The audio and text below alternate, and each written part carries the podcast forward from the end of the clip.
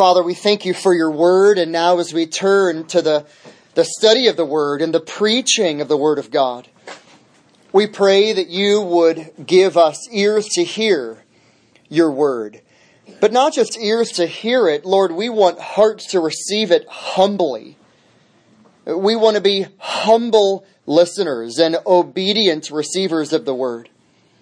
Lord, as we look into your word tonight that will show us the great kingship of our God and the great judgment that awaits all unbelievers and the hope that is found only in Jesus Christ and taking refuge in Him by faith. Oh, we pray that you would remind us of such a sufficient and a perfect gospel message that you have given.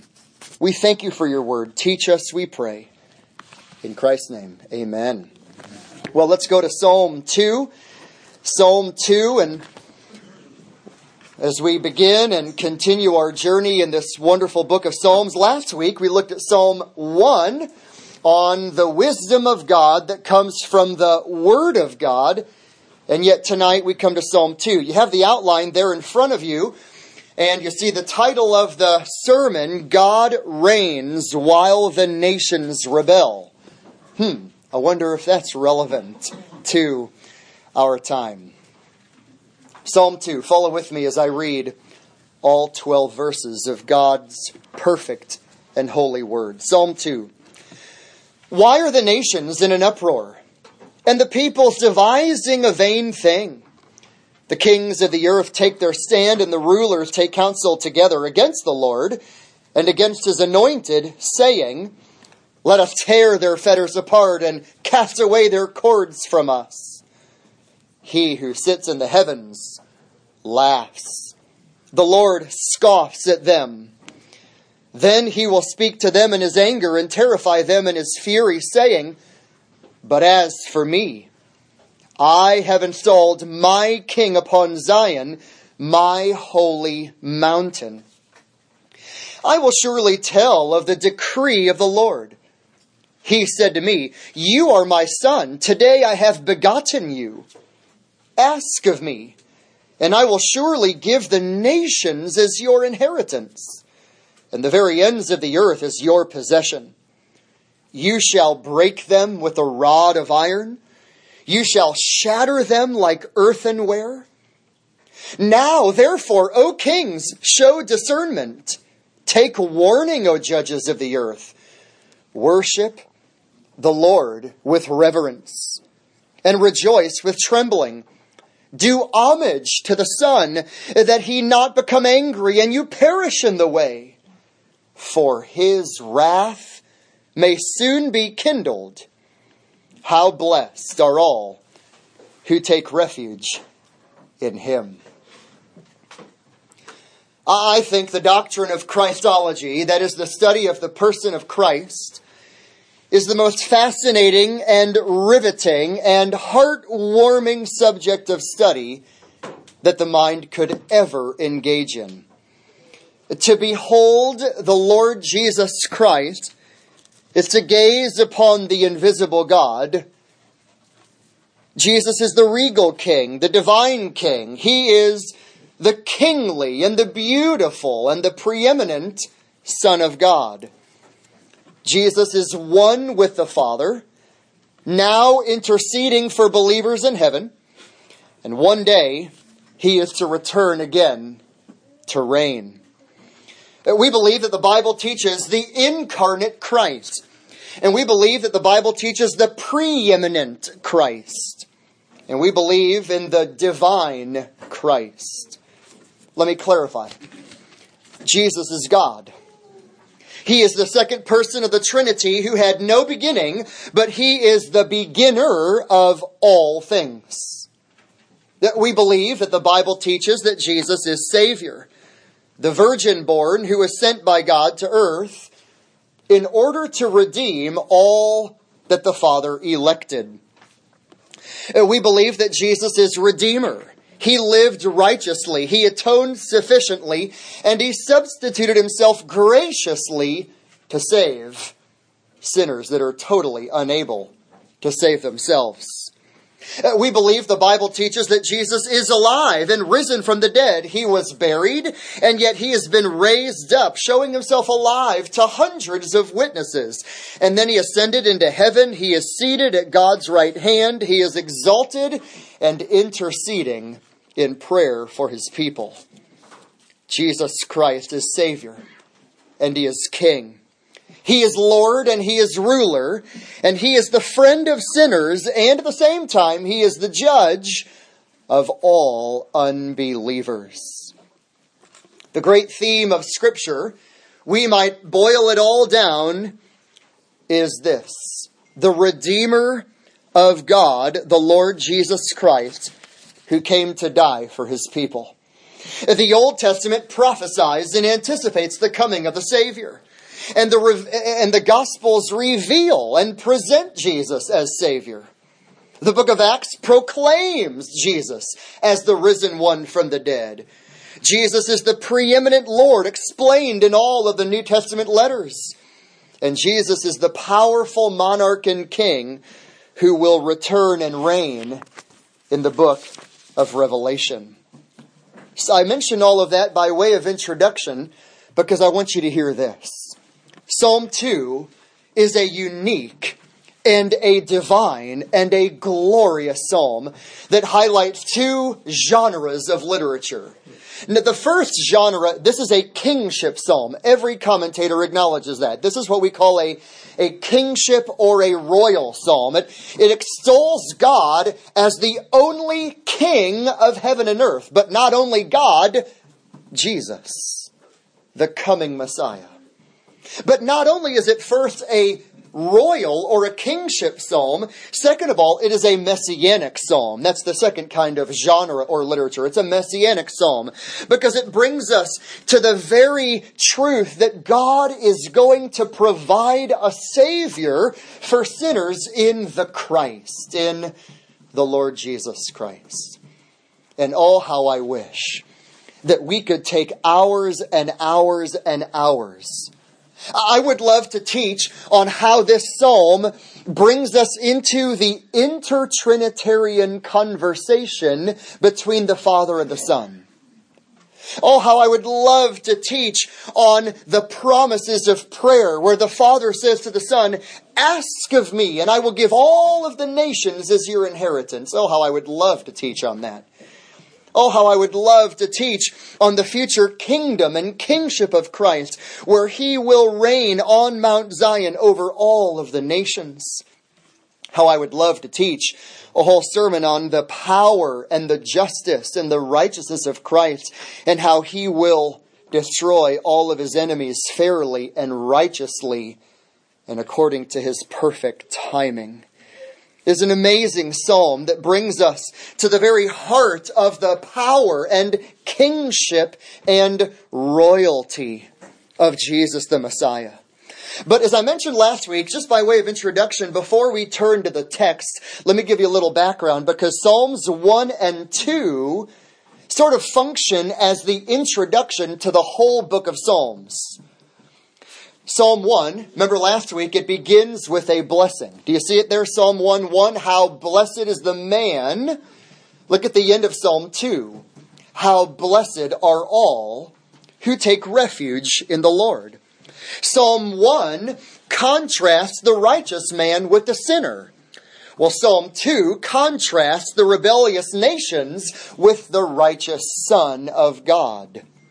Psalm 1 teaches that the wicked are blown away like worthless chaff. Psalm 2 teaches that the wicked will be shattered and dashed into pieces like pottery.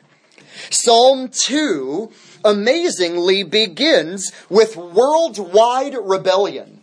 Worldwide rebellion, and yet Psalm 2 ends with God's invitation to the rebels to find refuge in Him, lest they be destroyed. Or, maybe you can think of it like this Psalm 2 begins with the question why? Why is there so much turmoil in the world? And yet, Psalm 2 ends with a statement of confidence. How blessed are all who take refuge in our God. So don't let your heart in this world dwell on the why questions and stay there. Let your heart work its way to the rest of the psalm where you can find your confidence and your comfort and your stronghold in the refuge of the Lord Jesus Christ. Psalm 1 teaches that godliness is adhering to the Word of God. Psalm 2 teaches that godliness is found in the adoration of the Son of God. The big point of Psalm 2 is that while all of the nations are rebelling, our God sovereignly reigns and he calls everyone to find refuge in the Son. Now, I've not been invited to the White House. If I was, you know what I would preach? This psalm. If I was brought before the president, I would preach this psalm in his hearing. If I was brought before any monarch or any world leader, I would preach this psalm in their hearing. Why? Because the whole point of the psalm is that while all of the nations and leaders and kings are rebelling against God, God sovereignly reigns over all and he calls everyone to find refuge in him before they are judged by his wrath. Imagine with me. Imagine with me a, a fearful couple. A, a, fearful couple, they're, they're huddled together in bed as they watch the 10 p.m. news at night, and they've seen all the headlines and all the top stories and all the violence and all of the world events that have gone on that day. And then the news anchor says, and that's the news for today. Good night and sweet dreams. You think, where in the world do you go for hope when you are reminded of that? Where, where, where, where, do you go for comfort and refuge and security? Psalm 2 is where you can go. I don't know what the Lord has in store for our nation, economically, politically, or what He has in store for us globally. I, I don't understand all that God is doing in terms of the political stage and the world stage and with wars and rumors of wars. I don't even pretend to have all the answers to that. But we know that our God reigns and He rules over all.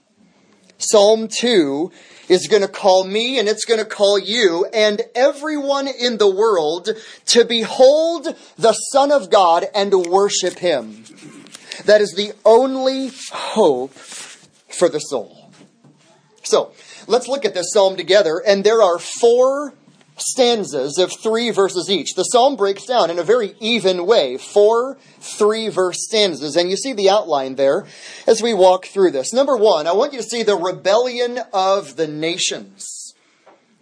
Now, in the Hebrew, if you and I could sort of open and unroll our Hebrew scroll, if we all had that sort of a mindset here for a moment, and we're looking at the Hebrew language, these are loud verses.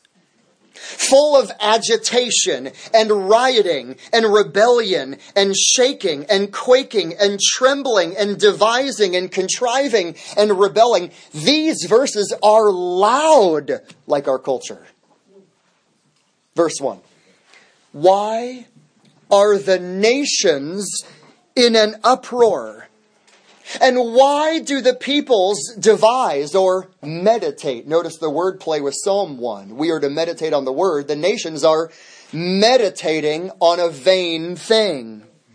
You see, Psalm 1, uh, pardon me, verse 1 here of Psalm 2, it explains why our world is in such an unsettled state.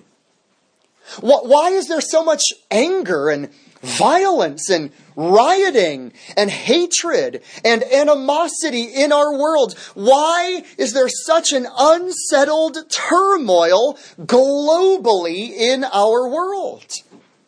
Well, the answer is right here in verse 2. Look at verse 2. The kings of the earth take their stand, and the rulers take counsel together against the Lord and against his Messiah, or against his anointed one. And what do they say? Verse 3 They say, Let us tear their fetters apart and cast away their cords from us. Don't think that the rebellion of the world and all the agitation and shaking and quaking and trembling and contriving of the world is something that they are ignorant of. This is a corporate, collective, planned, unified rebellion against God. There have always been the Hitlers and the Caesars and the Neros and the Pharaohs and the Papists who deliberately set themselves against God in a very defiant way, kind of like Goliath. In 1 Samuel 17, 16, when Goliath raised himself up and defied the true God of Israel. The language of verse 3 is the language of exile. Do you know what our world wants? They want freedom from the power of God. They don't want to be under the, the, the, power of Christ. They don't want to be under the control of God. They don't want to be subservient to God Almighty. Our world is loudly agitating because they hate the rule of God. They hate God and His Christ. The kings of the earth and all nations are seeking to break away from their required allegiance to God. And they say, let's, let's take counsel against the Lord and against his anointed. You know what? I'm, I'm comforted by that. Let me tell you how practical this is. Yesterday I was at the abortion mill at Hope during my lunch hour and I was preaching the gospel and a couple of ladies were going to go into the building, but for whatever reason they couldn't go in and so they made a beeline for me. I was preaching the gospel, offering help, offering an ultrasound, adoption, financial help, all the different, the gospel, and yet also temporary help as well, physically. They came right over and said, Why are you so angry? And I said, Who's angry? I'm preaching the God of grace. And I'm giving you the gospel of eternal life. Who's angry? And they said, You're hateful. You're hating us. I said, Who's hating? I'm giving you the hope of eternal life. They didn't know my name. They didn't know anything about me. It had nothing to do with me. It's because they didn't want God. And they didn't and they don't love the Messiah. Martin Luther said how important and comforting these verses are for the believer. Why? Because as the militant church, what does that mean? We're fighting, we're standing, we're still persevering in this world. The rage of your enemies is not aimed at you. The rage of your enemies is aimed at the Lord and at His Christ, and they can only reach you through Him. I found comfort in that yesterday. They didn't know me. They weren't mad at me. They were mad at the gospel and the Christ that I was proclaiming to them. With all the tyrants and authority and the kings who are hungry for prestige and the scriptures of God that are absolutely despised in our world, with the Christ who is blasphemed, the God who is abhorred, hell that is scorned, and sin that is celebrated does God notice? We see the rebellion of the nations, verses 1 to 3. Does God notice all of that? Look in your outline at number 2. Look at the rebuke of the Lord, verses 4 through 6. The shaking of the nations, church family, never shakes God one bit. Verse 4 He who sits in the heavens laughs. Don't miss the intentional opposite wordplay here. Notice in verses 1 to 3 how loud and they're shaking and the nations are quaking and the nations are in an uproar and they're counseling and they're yelling and they're screaming and they want to break God's fetters apart. And verse 4 God is quietly sitting and reigning and ruling. Do you see that there? Uh, do you see how, how God is unmoved by the movements of kings in the world? With all of the unrest and all the commotion and all the disturbances and all the confusion, guess what? Your God and my God reigns as the steady king.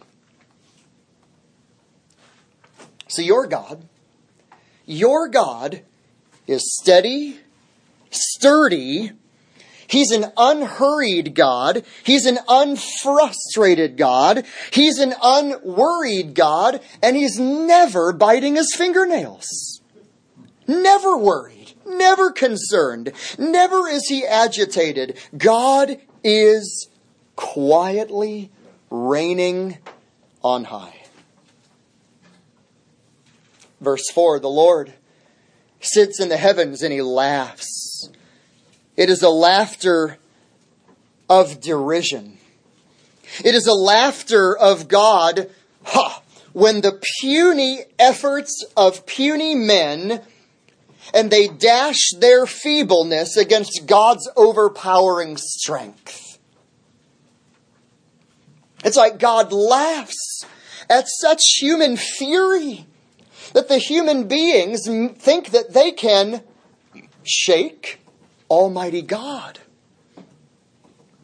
Now, this, this is important because we live in a day where there are a lot of wicked rulers. We live in times where there are evil abortionists. We live in times when there are false teachers that abound, when there are atheistic educators all over the place. There are climate change warriors. There are arrogant sinners. And on and on we could go with all the descriptions that we would want to list. God laughs. He laughs. He scoffs. In fact, Psalm 37 gives a bit more detail as to why God laughs. Psalm 37 13, the Lord laughs at the wicked because God sees that his day is coming. Psalm 37, 13. Why does God laugh? Because the puny efforts of men revolting against God, rebelling against God, their day of judgment is coming. God laughs. He laughs. And in verse 5, then God will speak to them in his anger. If I could explain the Hebrew word for anger for a moment, it's actually the word for nostril. When the Bible says in verse 5 that God will speak to all rebels in his anger, it's such an anger of God, as it were, that nostrils are flaring. It's like when you're so angry and the veins are popping out and your nostrils are getting enlarged because you're, you're so hot with rage. That's the image of this verse. With all of the kings and the judges and the nations and the rulers and all rebels who are rioting against God and they want freedom from God, he laughs in anger and he terrifies them in his fury, saying, verse 6 But as for me, I have installed my king upon Zion, my holy mountain. What does our God do? Our God rebukes the wicked, just like he rebuked the Red Sea and it split. Uh, just like God made an end of Moab and it was destroyed. Just like God said in Psalm 145, the wicked he will destroy. This is what our God will do. I have installed my king. In the Hebrew, this is called a prophetic perfect. Talking about something in the past tense, even though it is referring to a future event of certainty. God says, the nations can rebel and they can riot and they can demand their freedom all they want, but I am going to establish my king as the monarch on Zion, my holy hill. Oh, for that day. This is the rebuke of the Lord to the rebellion of the nations. Our God tells the truth. Our God says it the way it is. Our God does not, does not mince his words. He calls a spade a spade. If he, he calls the rebellion a rebellion, he says that you are counseling together against the Lord and his Messiah, and yet God laughs at your puny rebellion, and God will terrify them in his fury, but God will establish his king upon Zion. Which leads then to the third truth that you and I have to see. Oh, what glorious truth. In your outline, number three, we've seen the rebellion of the nations, the rebuke of the Lord. Third, the rulership of the Christ. Now, I, I, it'll be neat to talk to the New Testament writers when we get to heaven and get to know a little bit more of what was in their minds when they were writing, but I have to think Psalm 2 was one of the favorite texts of New Testament authors. It was favored by the apostles. Many times we read the Son of God. You are my beloved Son. That all comes from right here, Psalm 2. Look at verse 7. I will surely tell of the decree of the Lord. He said to me, You are my Son. Today I've begotten you. A couple of things. You and I are walking on holy ground. It's almost like we, we get to eavesdrop on a conversation between God the Father and God the Son. It's like you are brought into the intertrinitarian relationship of covenant and love and promise. We get to hear that. And verse 7, when it says, I will tell of the decree, it's a Hebrew word that speaks of a formal document of legitimacy. This, here's a formal document, as it were, coming from the very mouth of God the Father. Let me tell of the formal decree of God. He said to me, verse 7, You are my son. Remember at the baptism? When Jesus was being baptized by John the Baptist in the Jordan River, and, and then the heavens opened up, and there was a voice that said, You are my beloved Son, right here, quoting Psalm 2.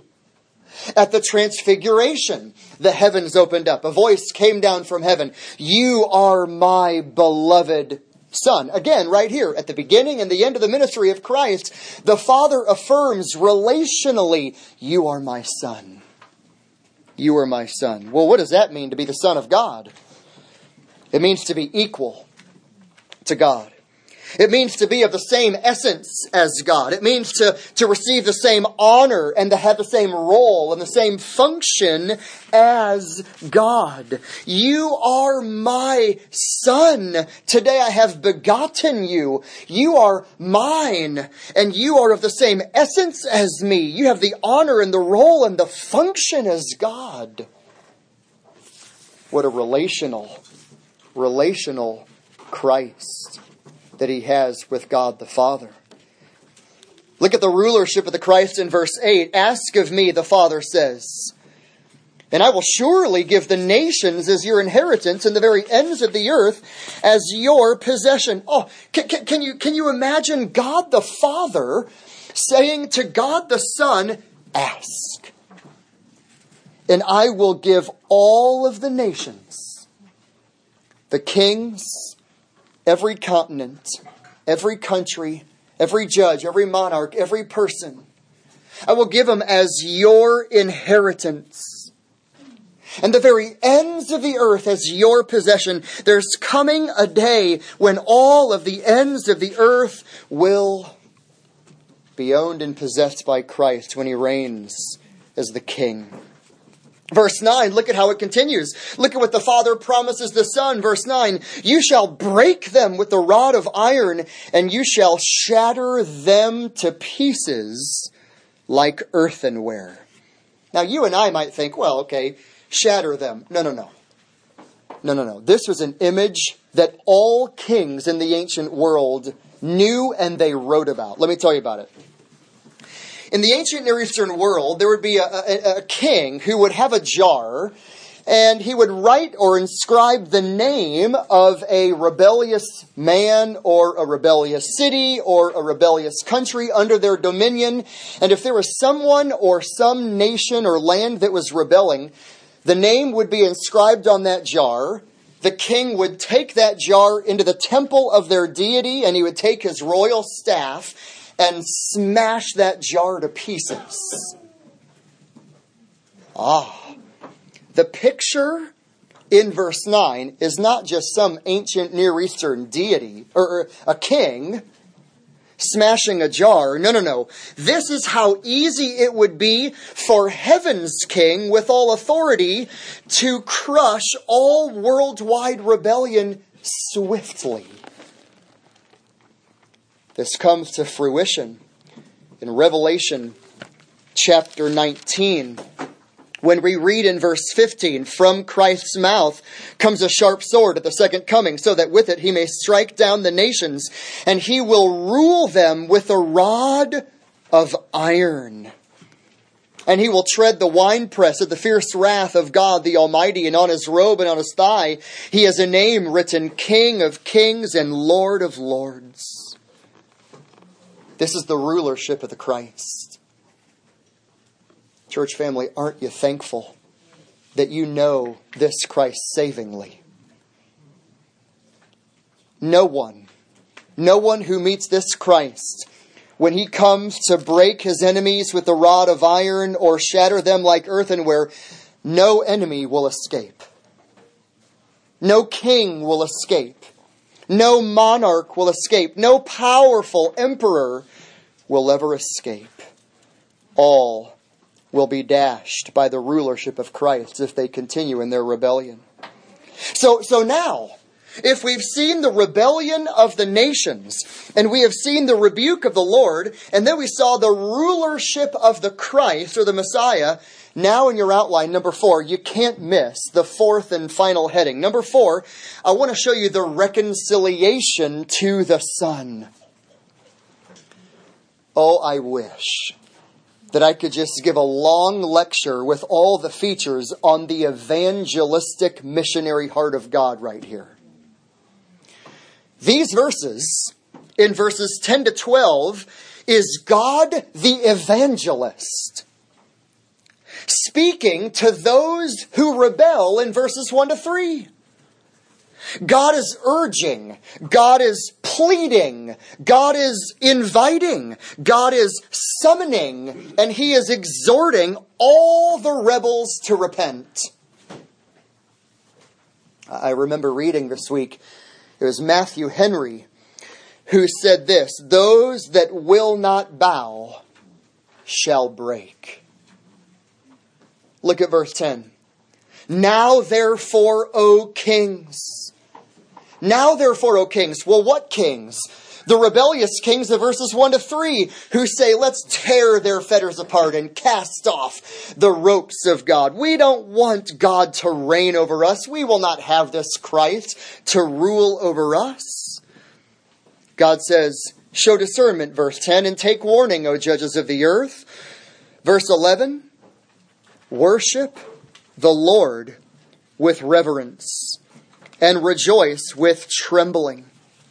Oh, we, God, God wants reverential obedience and a God absorbed, a God entranced joy in Him to tremble before His majesty and to love His glory and to worship God with honor as the King. And then verse 12. If you look carefully at verse 12, you'll notice how much longer that verse is from the other verses. In Hebrew poetry, that brings out emphasis. Usually the verses are quite short. When there's usually two or three clauses, maybe three lines in our poetry, that's usually emphatic. Verse 12, kiss the Son in the Hebrew. Kiss him. Do homage to him. Bow low in humble worship. Surrender fully as the slave of Christ. Kiss? What do you mean, kiss? Well, you and I think that's a little bit weird, perhaps. But in the ancient world, and you can go to museums today and you can find the, the obelisk, the black obelisk of the Assyrian king with the Israelite king Jehu bowing down and kissing the feet of the Assyrian monarch. What does that mean? Well, in the ancient world, you would bow low and you would kiss the feet of the superior king. Total honor and full submission. Total honor and full submission. What's the invitation from God? Kiss the Son. Submit to Him. Worship Him. Love Him. Bow before Him. Lest, verse 12, lest He become angry and you perish in the way. Because His wrath may soon be kindled let us never forget there is no refuge from the Lord, but there is only refuge in the Lord.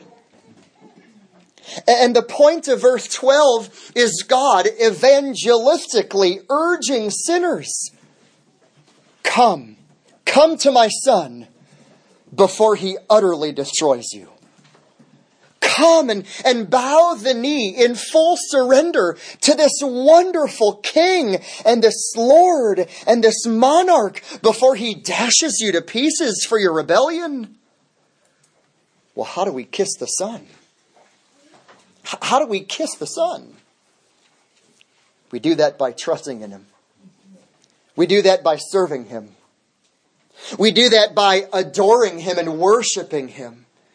We kiss the Son by loving Him. We, we kiss the Son by bowing before Him in submission, by obeying Him, by following His word. We, we kiss the Son by glorifying Him and boasting in Him and what He has done. But do it now. Because His anger will quickly, and it's a little adverbial clause in the Hebrew that's emphatic. According to a very short moment, his wrath will be kindled. It'll soon be kindled. It'll quickly be kindled. Come to Christ and do it now. If you would, take your Bible and turn with me to Hebrews chapter 1.